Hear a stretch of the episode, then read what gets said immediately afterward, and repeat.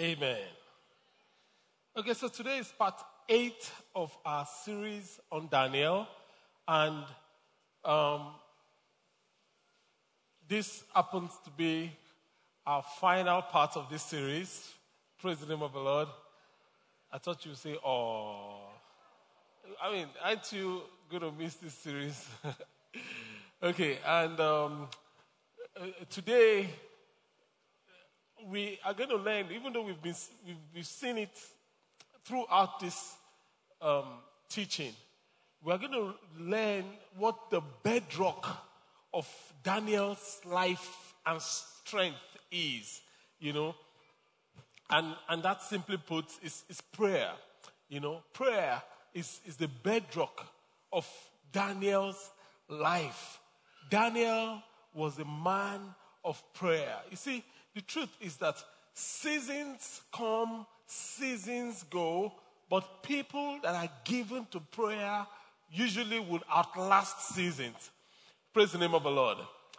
If you and I can learn from Daniel today, and learn how to dig deep into God, plant our roots there, and remain. Seasons can change to summer, to winter, to whatever. Ours is just raining and dry season. You know, whatever the season is, you will be standing. Amen. Um, and many times in life, the things that are good for us are not necessarily palatable to our taste. The things that are, are good for us are not necessarily what the sweetest of those things, you know. Um, you would, I mean, I've seen a scene, I have seen a couple of scenes where you have a mom that is trying to get their their children or their child to eat vegetables, or you know, and there's a particular veggie that, you know, I particularly dislike, broccoli. If you like broccoli here, let me see your hands up. Man, put out your hands. You make us feel bad. You make the rest of us feel bad. Now, it, it, it looks intimidating, doesn't it? At least I think it looks intimidating. And, you know, most children would usually be forced to eat broccoli. And, and if you Google the, the benefits of broccoli, it's amazing, you know, the health benefit of broccoli and all those um, vegetables, you know. But, you know, once a child discovers sugar, the, the child doesn't want to go veggies anymore. So if you want to train your child properly, let them taste veggies first. And, and keep sugar away from them, you know, and, and they should be fine. They will struggle, but they, they should be fine. So, like like broccoli, like um, which other ugly veggies, you know, money flower, cauliflower, cauliflower. People eat that thing, you know, and those strange-looking vegetables, interestingly, are good for us. They are so good for our health, for our well-being, total, total well-being. And sometimes we just don't like those things. So the, the, the first question here in the open segment says, apart from broccoli, what is that thing that you don't like how it tastes, but you like the benefits? You know, don't say injections. You know, what is that thing that you don't like how it tastes, but you like the benefits of, of it? And anybody wants to share? Yes, please. There's a, there's a hand there. Um, you don't like how it tastes, but you like the benefits of it. Yeah. Garlic. Garlic, yes. No, wow. I don't like how it smells. But you like the benefit. Also, what are the benefits of garlic? Um, uh, help it, it stabilizes your blood pressure. Okay. It it's good for the heart. Clear vision. And then it helps in. Um, that's the only thing I can remember. So, I don't so really you know. Like yeah? So when was the last time you had garlic? My husband, he eats it like every time. So you, you, you, you. Me? Yes. Ah. When he cooks, he I, I cook mine separately because he usually puts garlic. You cook your own separately. So he yeah. cooks. The man cooks. Yeah, when like sometimes, wow. not every time.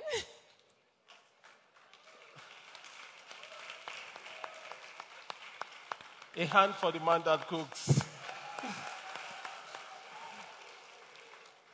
There are not many of us around. For the record, I don't cook. Just for the record. Now, I mean, yeah, garlic, you know, I take garlic every day. For the past time, every day. So there's a way to take it without the smell. I will give you the secret later. Yes, there's a... There's a there.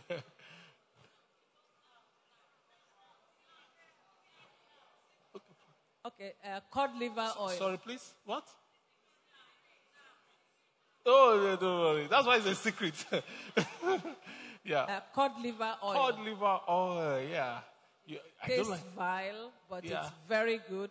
Strong bones, Strong bones, teeth, hair, joints, fantastic joints, skin, skin everything. Fantastic. They used, to, they used to force us to take two teaspoons of cod liver oil. Torture. But again, I found the way of taking, I take cod liver oil every day for the last how many years. I found a way of taking it. It's a secret.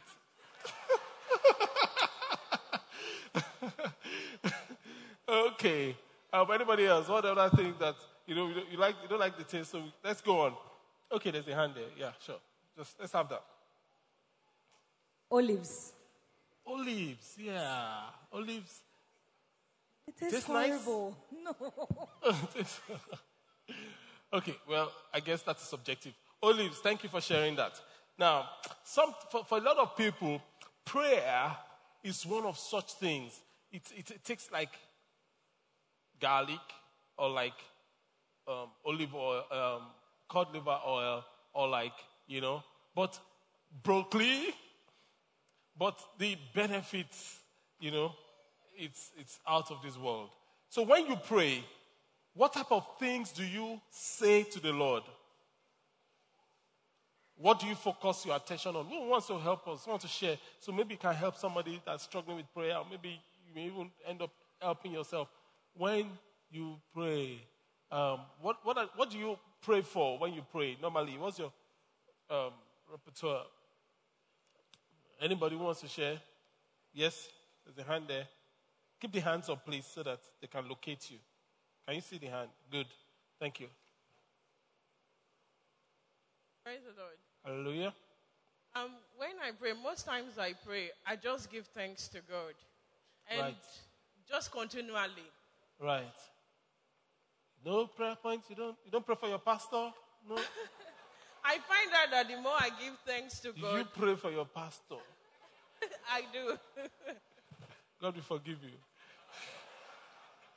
Thank you for sharing. That was a joke, actually. That was a joke. But you should pray for your pastor. Okay. Now, anybody else who wants, who wants to go? How? Yes, please. Yes.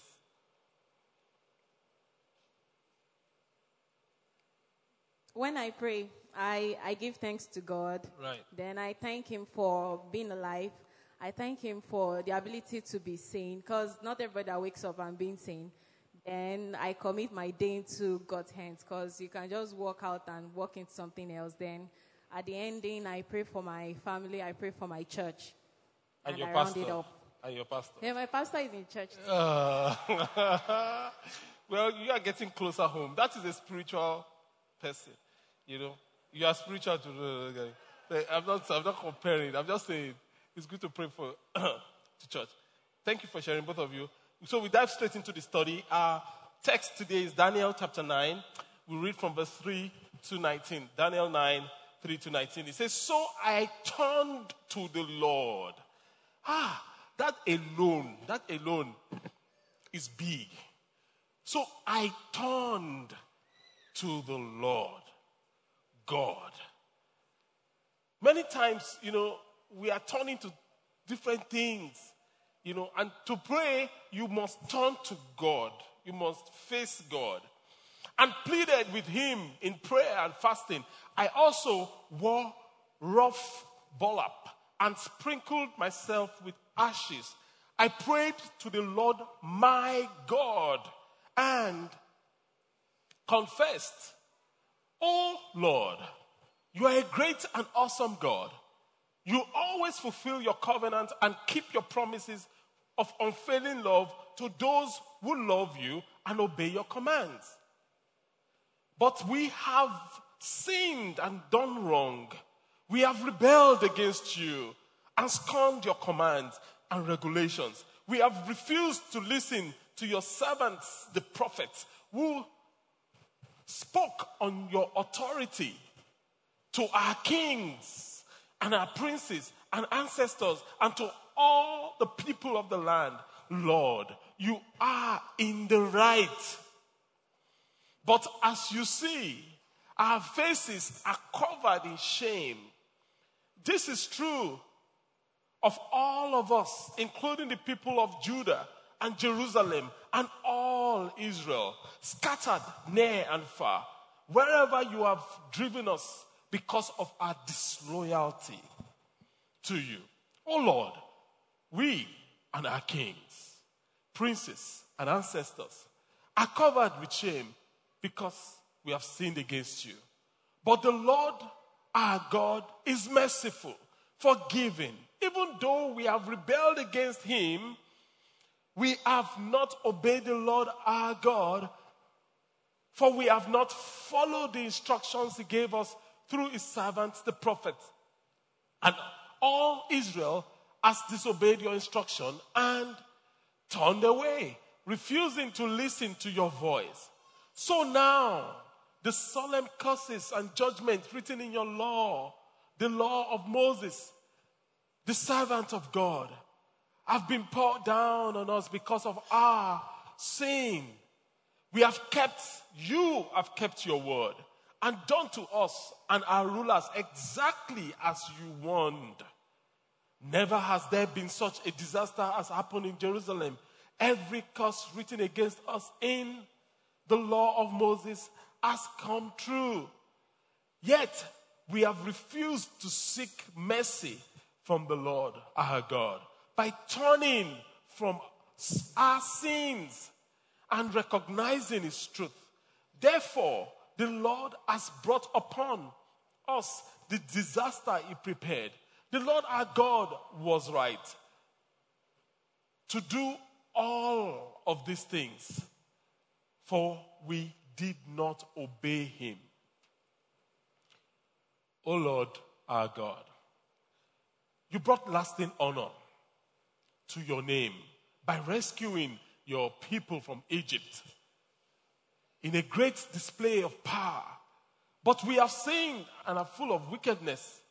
In view of all your faithful mercies, Lord, please turn your furious anger away from your city, Jerusalem, your holy mountain.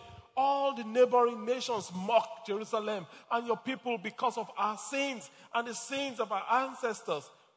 Our, oh, our God, hear your servant's prayer. Listen as I plead for your own sake. Everybody say, for your own sake. For your own sake, Lord. Smile again on your desolate sanctuary. Oh my God, lean down and listen. Open your eyes and see our despair. See how your city, the city that bears your name, lies in ruins. We make this plea not because we deserve help, but because of your mercy. Verse nineteen. O Lord, hear. O Lord, forgive. O Lord, listen and act. For your own sake, do not delay. O my God, for your people and your city bear your name. Praise the name of the Lord. The Lord bless the reading and the understanding of his words in Jesus' name. You see, many times when we are going through a tough patch, you know, and when we pray, we think that we are actually in the right.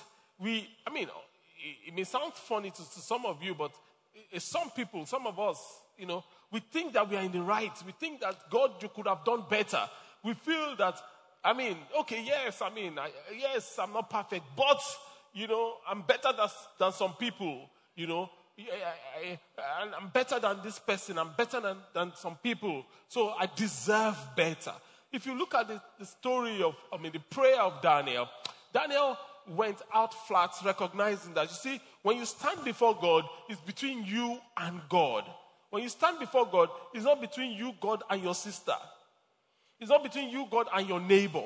It's not between you, God, and your boss. It's not because I'm, oh, I'm, I'm these people are even worshiping idols. I'm a little bit better than them. God, you should have done better for me. It is between you and who? And God. And that's a big step when we realize that. So we'll dive straight into this. We see littered all over the book of Daniel is that prayer was not an occasional thing for Daniel. Prayer for Daniel was not a last resort, was not when I feel good, I pray. When there are no threats, I pray. Or when I get a breakthrough, I thank God, I pray. Prayer for Daniel was a way of life.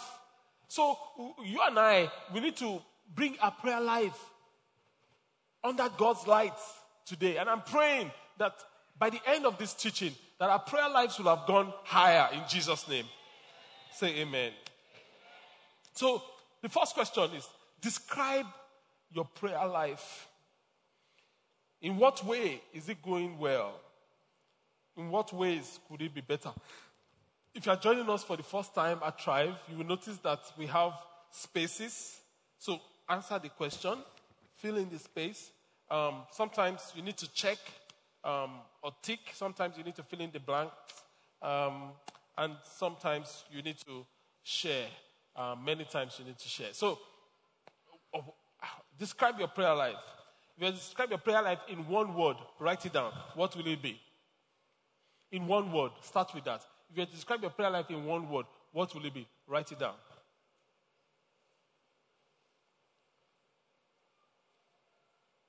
Hot, cold, non-existent, struggling, much to be desired. Okay, that's more than one word. Um, what will it be?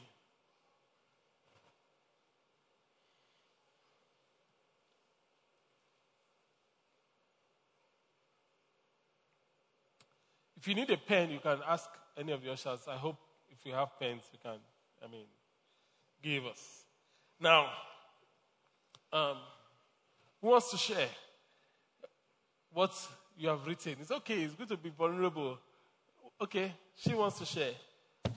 Who else wants to share? Let me see your hands up so we manage this well. Okay, tell us. Praise the Lord. Hallelujah. Um, I wrote improving. Improving? Yes. Okay. And, um, okay, so I'll say the usual. I'll wake up in the morning on a working day. Right. You know, rush, then in the car we'll pray and go to work, and you try to just have that meeting room where you can just pray. But before you know, you see, because I manage the drivers and the cleaners, you see them around you and you're responding to one thing or the other, so you get busy. But interestingly, recently I joined the war room of the women in this church, and it's amazing. My husband comes to the room and he sees me praying with them. By the time you see ten women saying, I declare my family is well, you will have to join. And you know, it continues. So ten forty-five, you see all the women were praying for the church, were praying for our pastors, were praying for everything concerning us. So indeed, my prayer life is improving. Amen. And you know what? Speaking in tongues is amazing. I encourage every woman to join that war room. It's on point. Join the war room today. Praise the name of the Lord. What about us, guys? We can't join.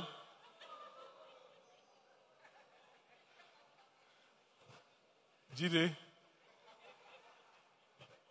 War room for men, please.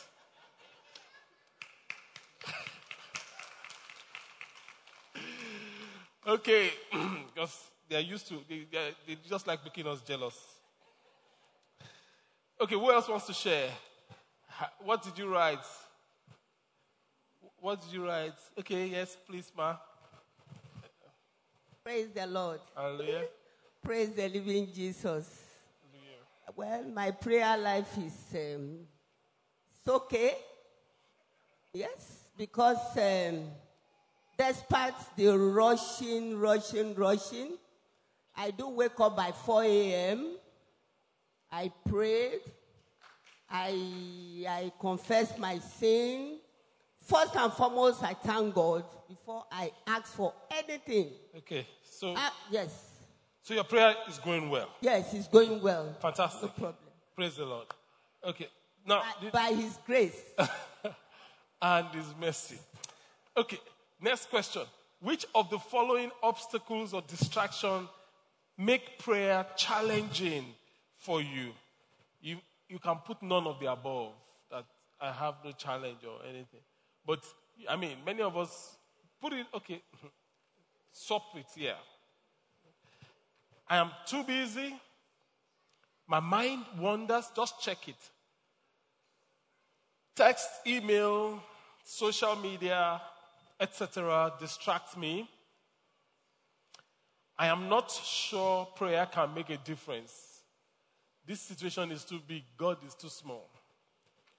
I feel too guilty. That's too guilty to pray, or too distant from God.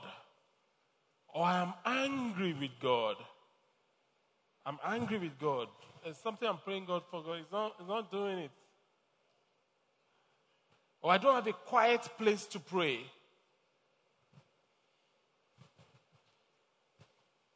Or maybe there's some other things.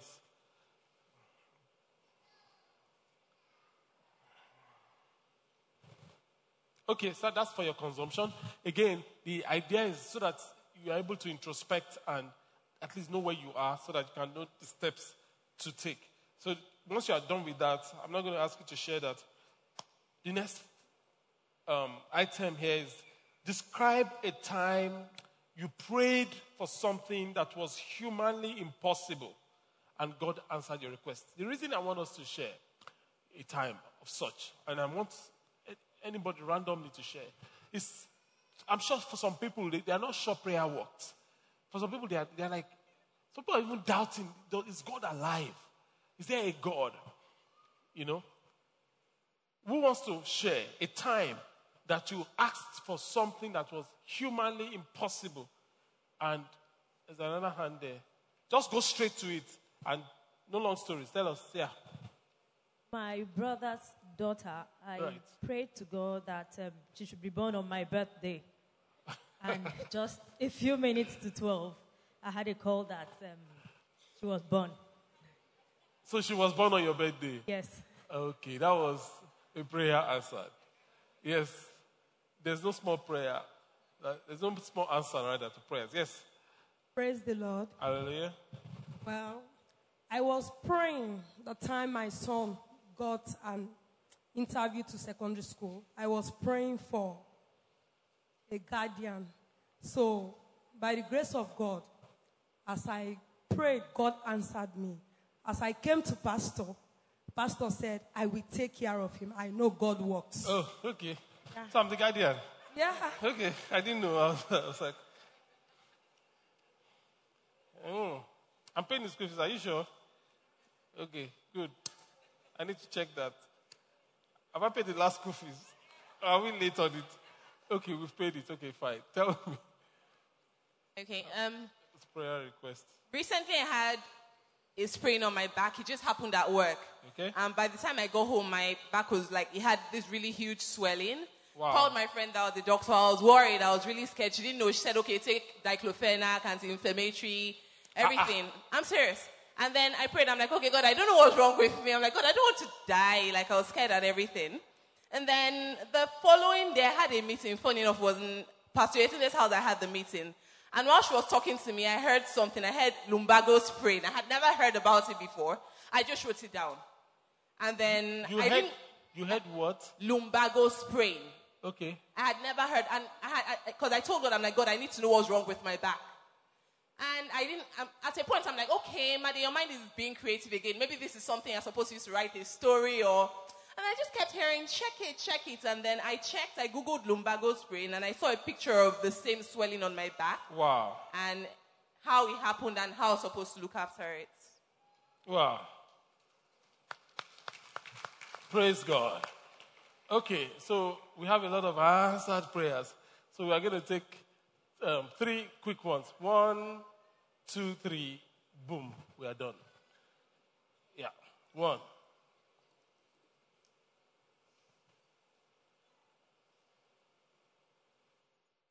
Praise the Lord.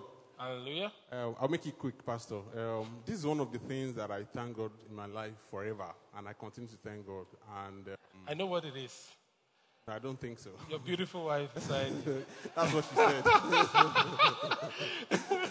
So this, how, this happens. I mean, several dec- decades ago, when I was in um, Form Five, I was in my W A E C. Right. So I was writing English, and probably one of the last subjects to be written. So. For some reason, I mean, I don't know how it happened. I was so slow that I completed every part of the subject, and I was about to start the essay. And they said, they said at that time, essay. I mean, um, no, it wasn't essay. It was, um, I think, the one summary, the one that you read summary and then you not interpret. Okay. So, and that was forty percent. Everything right. else was sixty percent. Right. So when I started the forty percent part of the question, time was up, wow. and I and I turned it in. So I went back home. And I prayed. Two weeks later, I had a dream that I had F nine in English. And I couldn't just comprehend that because I didn't want to go. I, I never failed before. Right. So I went back fasting and praying. A seventeen-year-old boy. Mm. And Pastor, behold, when the result came out, mm. maybe they added to the sixty percent of the score I had. And it's unbelievable. I mean. So, so you had what, what score? Over seventy percent. Over seventy percent. I, I, because of the grading. So right. to today, I go back to God every day and say, I didn't fail that exam, and I didn't have to repeat. To uh, me, it was, I mean, it was beyond description. You know, I was, I was, I was speaking with one of my colleagues, and there's someone in church that is marking W A E C, and I'm like, she needs to be very prayerful because there's a lot of prayer coming our way, both from, from God's children and from you know where, a lot of spiritual activity coming your way. Just in case you are backing W A E C. Okay, thank you. Two, yeah. Praise God. Hallelujah. Um, he was uh, the last God to do it again in twenty fifteen. Okay. I got home from work at about ten thirty p.m. and I saw my maid then. She, she was crying. Her eyes were swollen. I said, what's wrong? She said, um, her younger brother in the village, the boy was five years old, and he had run mad. Wow. And they had... tied him up or closed him up in the room. Right. So I said, wow, okay, we are fasting. We stood in her room and prayed. Wow. And in the morning, she came to wake me up and said that they said the boy is fine. Amen. I, I, what did they do? They just gave him paracetamol since yesterday. So I know it was God that answered Amen. Our prayers. Amen. Praise the name of the Lord. Okay, and we can go on and on. I hope that has encouraged somebody. Here, even if you know that God answers prayers, I mean, all these fantastic, I mean, testimonies, awesome. Read Daniel six ten and Daniel nine three. So Daniel six ten it says, but when Daniel learned that the law had been signed, he went home and knelt down as usual in his upstairs room with its windows open towards Jerusalem. he prayed three times a day, just as he had always done, giving thanks to his God. Daniel nine three.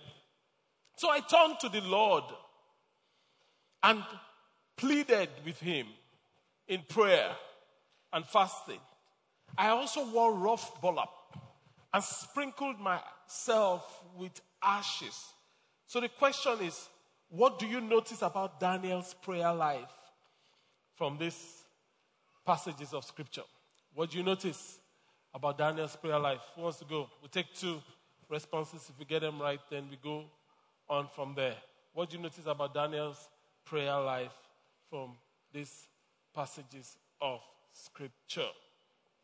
Okay. Praise God. Hallelujah. Um, Daniel was not just um, praying because he wanted to pray. It was his lifestyle. Huh. So he didn't allow what the king and all that had said to hinder him. He just continued his life. He focused on who he was serving and who he was worshiping and continued his life, because I'm sure his relationship with God was past, you know, anything, any situation or circumstance happening around him. God was more important to him than anything that was going on. Absolutely. Yes. Okay, I, so prayer was a lifestyle. Lifestyle. For Daniel. For Daniel. Okay. Yes. And um, for the second um, um, scripture that we read, it just showed that um, David, um, sorry, Daniel understood dif- different different levels of prayers. You know, he he could um, humble himself up to the point of making himself nothing before God, to be able to reach God's heart to get his answers. Absolutely. So what she's saying is that the daily prayers three times a day was consistent. Then he knew when to increase the level by adding fasting, adding ashes, humbling himself before God, and didn't just rely on his daily prayers. Knew when to focus on a specialized uh, period of prayer. Okay, thank you. Anybody else? Yes, please. Keep the hands up, please, until you get it. Um, Mike, thank you. Praise the Lord. Hallelujah. I also noticed that Daniel always gives thanks to God. And he's the kind of person that always asks for mercies before any other requests be made to God. Okay. So Daniel always gives thanks to God. I mean, he particularly always starts his prayer. If you check Daniel's prayer, he started with thanksgiving. He ended with thanksgiving. He always starts with With thanksgiving. Sometimes, you know, I've seen people think that think that when we start prayer by thanking God and praising God, that we are just letting time pass, you know, until let's just get to that prayer point. Then that is the main thing. No, no, no, no, no, no, no. The thanksgiving is the prayer point. Of course, the other ones are important also, but, you know, it is not um, just to buy time. Thank you very much. And I just want to um, highlight the fact that Daniel, you know, there's no, there's no, nothing insignificant in scriptures. Daniel, the Bible says, turned to the Lord his God. You know, when you have a situation, you can face the situation. You can face what people are saying, or you can face your God. You always have a choice. Everybody always has a choice. You cannot face God and the situation at the same time. In other words, you cannot be worrying, praying, and worrying at the same time. You cannot be listening to and be consumed with what people are saying and what God is saying. I say, you need to choose one. What will it be? Daniel faced God, and we should learn to face God. Prayer is countercultural. You know, if you flip to the next page, prayer is countercultural, meaning prayer goes against the prevailing culture of our time. Prayer goes against the prevailing norms of our time. Prayer goes against the things that are normal in our time. That is why prayer can become so difficult for so certain for people likely, because prayer is counter-cultural. Prayer goes this way. The culture goes this way. Pulling apart in different directions. For instance, in our culture, we are busy. Busy, busy, busy. But prayer takes time. Prayer takes time. We are busy, busy, busy. Like spiritual growth, prayer, spiritual growth takes time. Spiritual growth takes time. You need to come for Thrive, for instance. Bible study. I mean, thank God for a lot more people are in church today, maybe because of public holiday, right? Okay, praise God. But you see, if you want to grow spiritually, it can't just be tied to public holidays or conven- a convenient time. If you want to grow spiritually, you have to invest time. Like we've been encouraging people to do the journey. If you want to grow spiritually, it takes time. You need to come and sit down and learn. That's how it works. Someone says, "Oh, Pastor, I want to be strong spiritually. I want to, I want to be, grow. I want to be a spiritual giant." Or to grow, let's just use that word. Spiritually, can you teach me how to grow spiritually? I don't want to say they said I want to be like you because I, I, I'm sure I, I'm, I'm still growing. I'm, I'm not. I'm not growing spiritually. As in, I'm, I'm just a boy, you know, trying to grow spiritually. But he said something like that. Teach me how to be like you. I want to grow spiritually.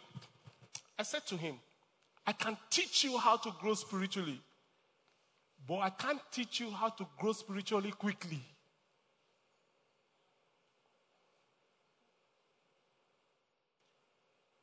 And he paused. He says, "But I want it quickly." I said, uh, you, you see, it has to be line upon line, precept upon precept, a little here, a little there. You know, you you you you it stretches you, you you you consolidate what you have learned, then it stretches you again, then you consolidate, then the Holy Ghost stretches you again, then you consolidate, then it stretches you again, then you consolidate, then it stretches you again, and you consolidate. By the time you check, you are not where you used to be. But it challenges a lot of us. We want to ah. Me too, I want to, boom, let me just get it. I receive it. Lay your hands upon me. I can show you the path to become spiritually solid. But it will not happen overnight. And that's why you need to invest in your spiritual growth. Praise the name of the Lord. In our culture, we are distracted. We are distracted. But guess what? Prayer takes concentration. We are so distracted that, you know, it used to be children that have short attention spans. But adults these days, we have very short attention spans. If a, if a, listen, for a lot of people, if a message is not tweetable, they don't remember the word of God. You must distill it down. It must be tweetable. No, that was one hundred forty characters. If, if, if, you know, whatever God wants to say, let him say it. Let him tweet it. Limit it to one hundred forty characters and I'll be fine. You see, unfortunately, with God, sometimes you just have to sit down there and focus on him. It, everything in you initially can be struggling. It's as if there's war. I mean, as if I put anybody, it's as if there's war on your inside. Something wants to get up. Something wants, you know, you want to check your phone. It's as if, you know, when a cocaine addict is having withdrawal symptoms, that's how a lot of people are when they are praying. You are praying, but you are checking your phone. What are you checking your phone for? Is the phone running away? Excuse me, if you don't check your phone, for the few minutes you've spent praying, honoring God, the world will not work again. The world will say, ah, that person is not checking tweets or WhatsApp. So let's stand still. The world will go on. But we have, we, we, we, we, it's as if we need a fix. We need our joint, you know. So we come to, to God to pray. We, we come with our phones. Not because we want to take notes, but because we want to check updates. So we are distracted. We sit down to pray. Our culture, we have to have things going on simultaneously. I mean, some... We, we are so bad these days that if you if you don't have concurrent things going on in your life, it's as if it's as if your life is void. You know, you need to put food on the fire. You need to um, start plug the iron, let it. Then then you need to um, run the bath. Then you need to put on the heater. Then the iron is hot. Then you quickly try. Then the food is boiling. Then it's and. That is how, unfortunately, we walk. And unfortunately, that is how we approach prayer and we approach God. But guess what? Prayer is the opposite of that. Prayer requires focus. Requires focus. So prayer is counter-cultural. Daniel had to go, kneel down, focus towards Jerusalem. That's his prayer point. It focused towards Jerusalem and prayed. In our culture, we like instant results. But prayer takes patience. Prayer takes patience. I mean, if we ask people here, you would all, mostly, if you have experiences, agree with me that there are things you were praying for. And you've prayed and prayed and prayed and prayed and prayed. Then you assume that thing is not going to happen. Then over time, you've forgotten about it and that thing happens. And I, oh, this is the thing that I prayed for. But you see, the, the challenge is that when you were praying, you were impatient. Because you wanted it when? Now. But God is saying, I will get it to you. Don't worry. You have asked, I will get it to you. If only we can apply that learning to our current prayer points, you know, we will be less impatient. We like instant results. You know, you know about everything is instant now. There's instant noodles. There's instant poundo. There's imagine. There's now instant poundo. You just put it in the water and part of the yam comes out. You know, there's instant everything. But prayer takes time. I'm not saying those things are bad, but you see, prayer takes patience. Patience. In our culture, we like action. We like control. Action. But prayer is countercultural. It gives control to God. Prayer demands dependence on God. Prayer gives control to God and demands dependence on God. Prayer demands dependence on God because if you are, the more dependent you are in God in prayer, the more effective you are in prayer. But we always want control. We want to control our family. We want to control our spouses. We want to control our children. We want to control our nation. We want to control our businesses. We want to control our career. Oh, definitely we want to control our money. But you see, when you pray, you are ceding control to another. And sometimes that makes us uncomfortable.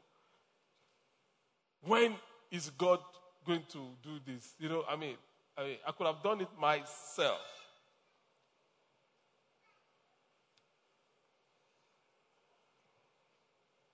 So in the text we read, what does Daniel's prayer teach us about God? In other words, what did Daniel say about God? In the text that we read, what did Daniel say about God? Who can help us? In the text that we read, what did Daniel, what are the things that Daniel said about God?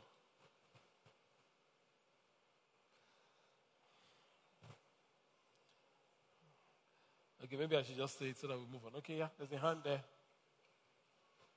Who else? Tell us. Daniel said, um, Lord, you're perfect. We are imperfect. And um, our mistakes have brought us where we are. And um, we know your your word is what is coming to pass in our lives. Your word is dependable. Even, you see, even is it's not only God's blessings that is dependable, which is also, we, we have to be careful.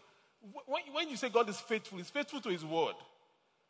But we only want him to be faithful to the blessings.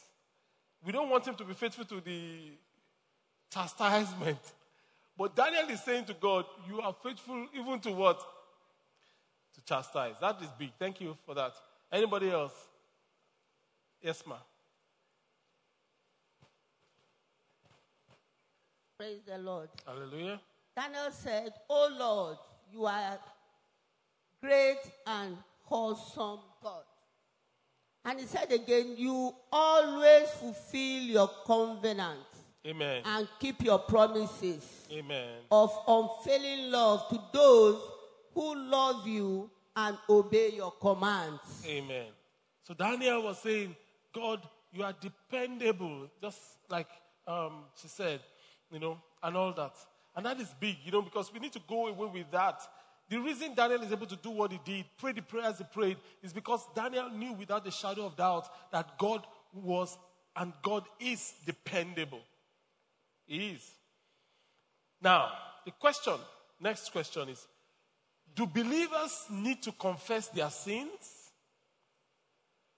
We believe Jesus paid the full price for all our sins, past, present, and, and what? And future. So why do we need to confess our sins to the Lord? What happens if we don't? I mean, you must probably have heard a lot of, I've heard a lot of teaching that says that, you know, all your sins are taken care of. You don't need to confess your sins. When you confess your sins, you are trying to remind God. So you can just keep doing wrong. Don't worry. Your sin, past, present, future, is forgiven. You know? You know? So, do we need to confess our sins as Christians? What happens if we don't? Maybe you want to put up those scriptures. I hope you have them loaded so that we can see... Um, Psalm thirty-two, three to seven. It says, when I refused to confess my sin, my body wasted away. I groaned all day long. Day and night, your hand of discipline was heavy on me. My strength evaporated like water in summer heat. Finally, I confessed. Oh, my sister, why did you just do it before?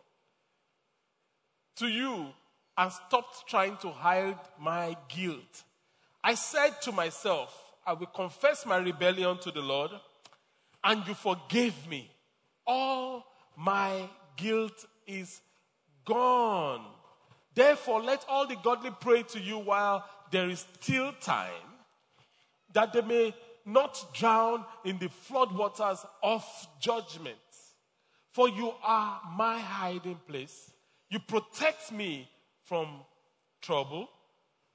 You surround me with songs of deliverance. You know, that's the only part that people quote. You are my hiding place. You protect me from trouble. You fill me with the songs of deliverance. In fact, there's a song about it. You are my hiding place. But they didn't read the first part, which is, I confess my sins before you. I ask for your forgiveness. Then I am filled with joy. And on and on and on. Okay, you could say, but Pastor, is that not the Old Testament? Of course, I've, I've, I hope I've successfully explained this Old Testament, New Testament thing to you. But let's see First John one five. We're going to read it up until chapter two, verse two. It says, this is the message we heard from Jesus. From who? from Jesus and declare to you, God is light. God is light, and there is no darkness in him at all. So we are lying if we say we have fellowship with God.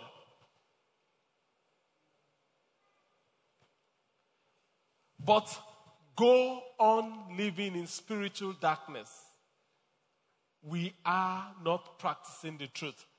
But if we are living in the light, as God is in the light, then we have fellowship with each other. And the blood of Jesus, his son, cleanses us from all sin. If we claim we have no sin, we are only fooling who? Fooling ourselves. And not living in the truth. But if we what? Confess our sins to him. He is faithful and just to forgive us our sins and to cleanse us from all unrighteousness. These were Christians already that he was talking to, in case you didn't know. If we claim we have not sinned, we are calling God a liar and showing that his words has no place in our hearts. Chapter two. My dear children, I'm writing this to you so that you will not sin. But if anyone does sin, we have an advocate who pleads our case before the Father. He is Jesus Christ, the one who is truly righteous. He himself is the sacrifice that atones for our sins, and not only ours, but the sins of all the world. So, do believers need to confess their sins? So, why do we need to confess our sins to God? It's clear from the scriptures. What happens if we don't confess our sins? It's clear. We make God a liar. We are not in light, in the light. We're in the darkness. Um, we burn up all uh, all day long. We invite God's judgment and God's wrath, and on and on and on. Okay. Next. I have found in my walk with God that one of the strongest pleas in supplication is for your name's sake, for your own sake. Daniel also deployed this. He does, how, sorry, does having mercy benefits God? You know, you are saying you should return for your own sake. How does it benefit God? You say you want to receive mercy from God, and you are saying for his own name's sake. How does showing mercy benefit God? He wants to help us. How does it benefit God? Okay, yeah. Praise God. Hallelujah. I think how it benefits God is that it preserves his reputation. So God has a reputation that he's a good God, he's faithful, he's kind. So when we're asking and we're begging him and we say for your own sake, just to ensure that people do not say that that God that, that couldn't do that. Mm. So it preserves his reputation. So be- because of God's reputation. Okay, that is, that is correct. That's correct. Anybody else? Any other perspective? Yeah. God doesn't desire that any man should perish. Right. So he would rather forgive and have mercy okay. than not to. That is also correct. So when you put the two together, um, is there a third one? You should have a complete answer. Which is on one hand, it, it benefits him because he doesn't desire that any should perish. It doesn't give him joy that he, his judgment comes out. He, his judgment comes out because he's a just God. But that is not his preference. Then, ultimately, his name is bigger than my mistakes. His name is bigger than my flaws. His reputation is bigger than my errors. So, for your name's sake. If you, you see, and if you, this is why you, sh- you should know God for yourself and have a relationship with God. You will get to a point where you need to go to God that, God, okay, I don't deserve this. But people will abuse you because I have opened my big mouth to say I am your child and that you're a good God. So, not for my own sake, for your own sake. And God said, uh, okay, okay, okay, okay. Okay, I will do it for me. I'll do it. So, that's it. It's a big, big, big, I mean, strong point. Praise the name of the Lord. The truth is that if you are waiting for a, a slow day, which is what a lot of us are waiting for, a slow day like today to catch up on prayer, you may get a few public holidays there and there. And many of you, be, be truthful to yourself. There are many of you that said, I will spend today, I will spend time praying, and how many people did. So that's why some people will come to church so that they can use it to silence the guilt of not doing what they thought they would have done. And the reason is that even the free days are not free. There are things that are happening around us that distract us consistently. So you must have a plan. If you wait for the free days, you may never pray. You must have a plan. So there are three practical ideas that are very helpful in having a vibrant prayer life. I'm going to share them with you. There are, there are three practical ideas that are very useful if you want to have a vibrant prayer life. Number one is this. Change your mindset. Change your paradigm. Rather than seeing busyness as a problem, see it as, as a justification for praying. And the first one is, I realize that I am so busy, I cannot afford not to pray.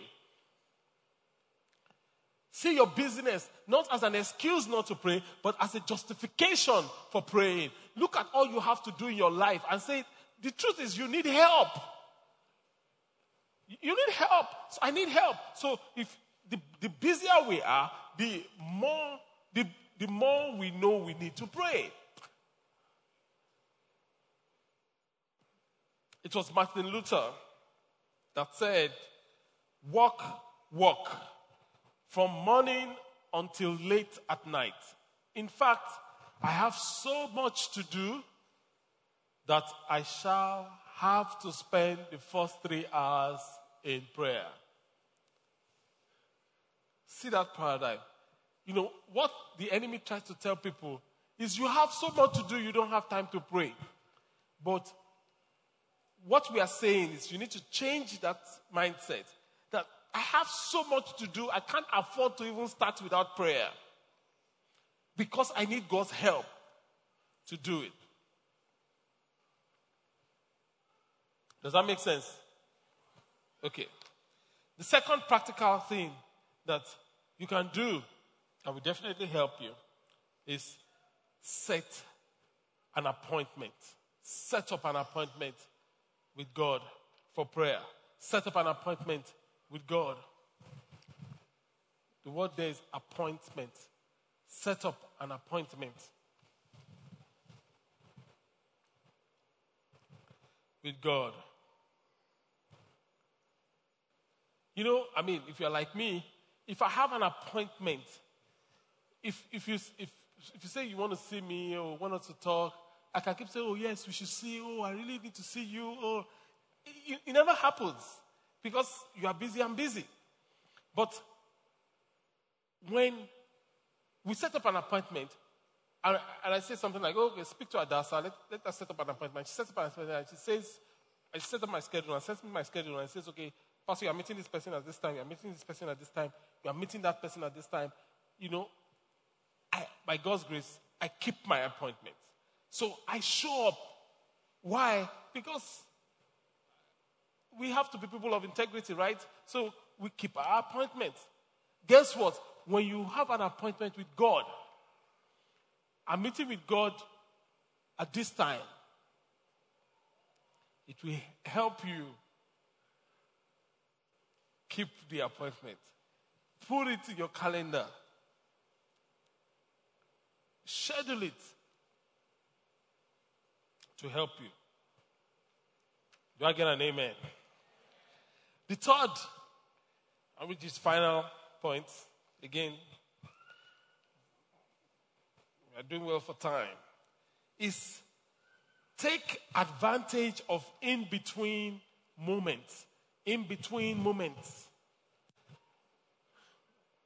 You are doing the laundry. You are alone doing the laundry. Let's say you are washing. You have a big bowl of clothes to wash. It's going to take you thirty minutes to wash. You can be washing it and be praying. I mean, I'm not saying that should not be your primary prayer time. I'm just saying it, it gets you into the praying mode, and it's it's so you can even keep your primary prayer time. You can be you can be in the car and be praying. You know, I discover, you know, that I I drive like twenty minutes, thirty minutes sometimes to where I play golf, and you know, Aruna would want to come and pick me in the house and take me there. So I said to him, don't worry, I'm going to drive myself there, because I discovered that is thirty minutes of fellowship. And I, there's some things I want to be saying to God. I don't need him to be hearing it. Say, hey, pastor, hey, that's what you are praying. You know, I don't need him to be hearing all that. So, so I, I drive myself going, because there's no traffic going anyway. So he meets me there and drives me back, you know. And that works. So I've created an extra thirty minutes of prayer and communion. And many of you, you drive three hours to work. Okay, it's not three hours anymore. Is this still three hours? Okay. One hour, thirty minutes, forty-five minutes. So you drive forty-five minutes to work, forty-five minutes back. That's one and a half hours. Imagine you are praying in tongues one and a half hours every day. Every day. Uh-uh. Where's the foundational problem? There will be none. You will blow them away. Praise the name of the Lord. You will blow them away easily. Because you will build so much capacity. So look for the in-between times and kickstart your prayer. So, commitments. In the commit section, which is our final section, write down one specific way in which you can grow in your prayer. It could be one of the three I've shared. I am going to schedule meeting with God one a.m. to two a.m. If that's what you are writing, write it down. Be specific. You, do, you are not going to share it. Don't worry. Don't. Just between you and God. For some of us, we need to take advantage of in-between times, commute times, laundry times, you know, dishes times.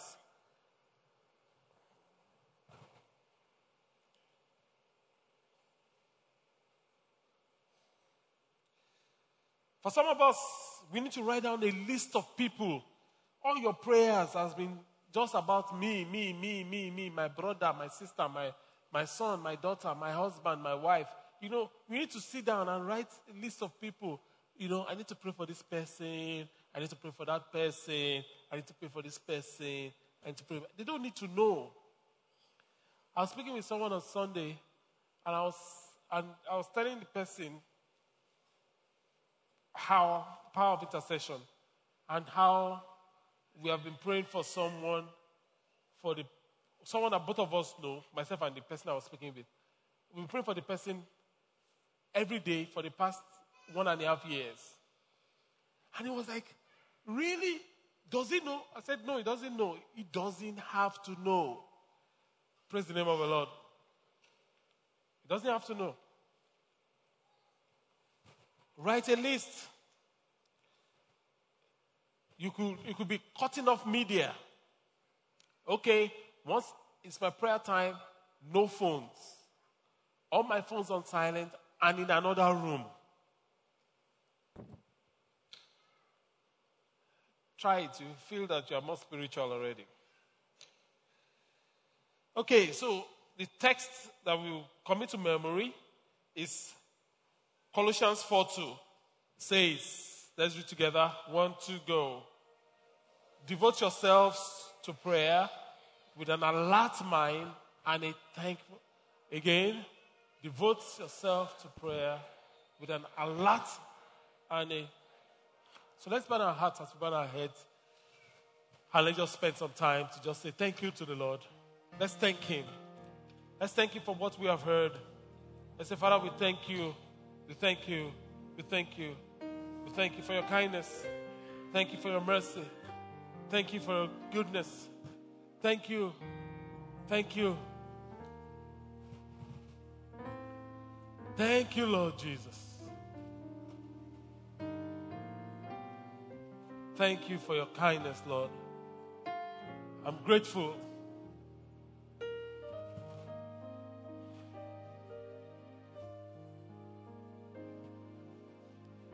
I want to pray with you. If you are here, you are saying, Pastor, I'm stuck in my prayer life. I'm stuck. I need, I need a divine intervention. I, I want you to lift up your two hands. You don't need to stand up. Just where you are sitting, I'm going to pray with you. Lift up your two hands. I'm stuck. I need a divine intervention. Keep the hands up to heaven. I will pray together. Father, in the name of Jesus Christ of Nazareth, we pray for everyone whose hands are lifted up to you. Not to any man, but to you, our Father and our God. Lord, we come and we say we need a divine intervention, Lord. Take our prayer lives higher. Give us the grace to pray like never before. And let your name be glorified. Thank you, Father. Now put on your hands. I want to pray for you. Also, if you're here, you're saying, Pastor, sin has hindered me and God. Believe me, my sister, my brother, that's where you need to start from. Sin has hindered me and God. I need to come clean like Daniel and be truthful and say, I'm sorry. I need to repent. Put up your hands. I will pray with you. You don't need to come forward. Wherever you are seated, put it up well over your head. If I put up your hand, put up your hand well over your head. And I'll pray, and I'll pray with you right now. God bless you. Not on your head. Just slip it up. I need to know you are there. If you if you are online, the instructions are scrolling. Father in heaven, we thank you for your kindness. We give you praise and glory in the name of Jesus. Lord, today we ask that you em- empower us to pray as we ought to pray. Every limitation and every barrier to prayer, take away, my Father, and let your name be glorified. Honor and glory we give unto you. In Jesus' mighty name, we have prayed. Thank you for listening to this. I want to encourage you to share this resource with your family and friends. God bless you. Oh.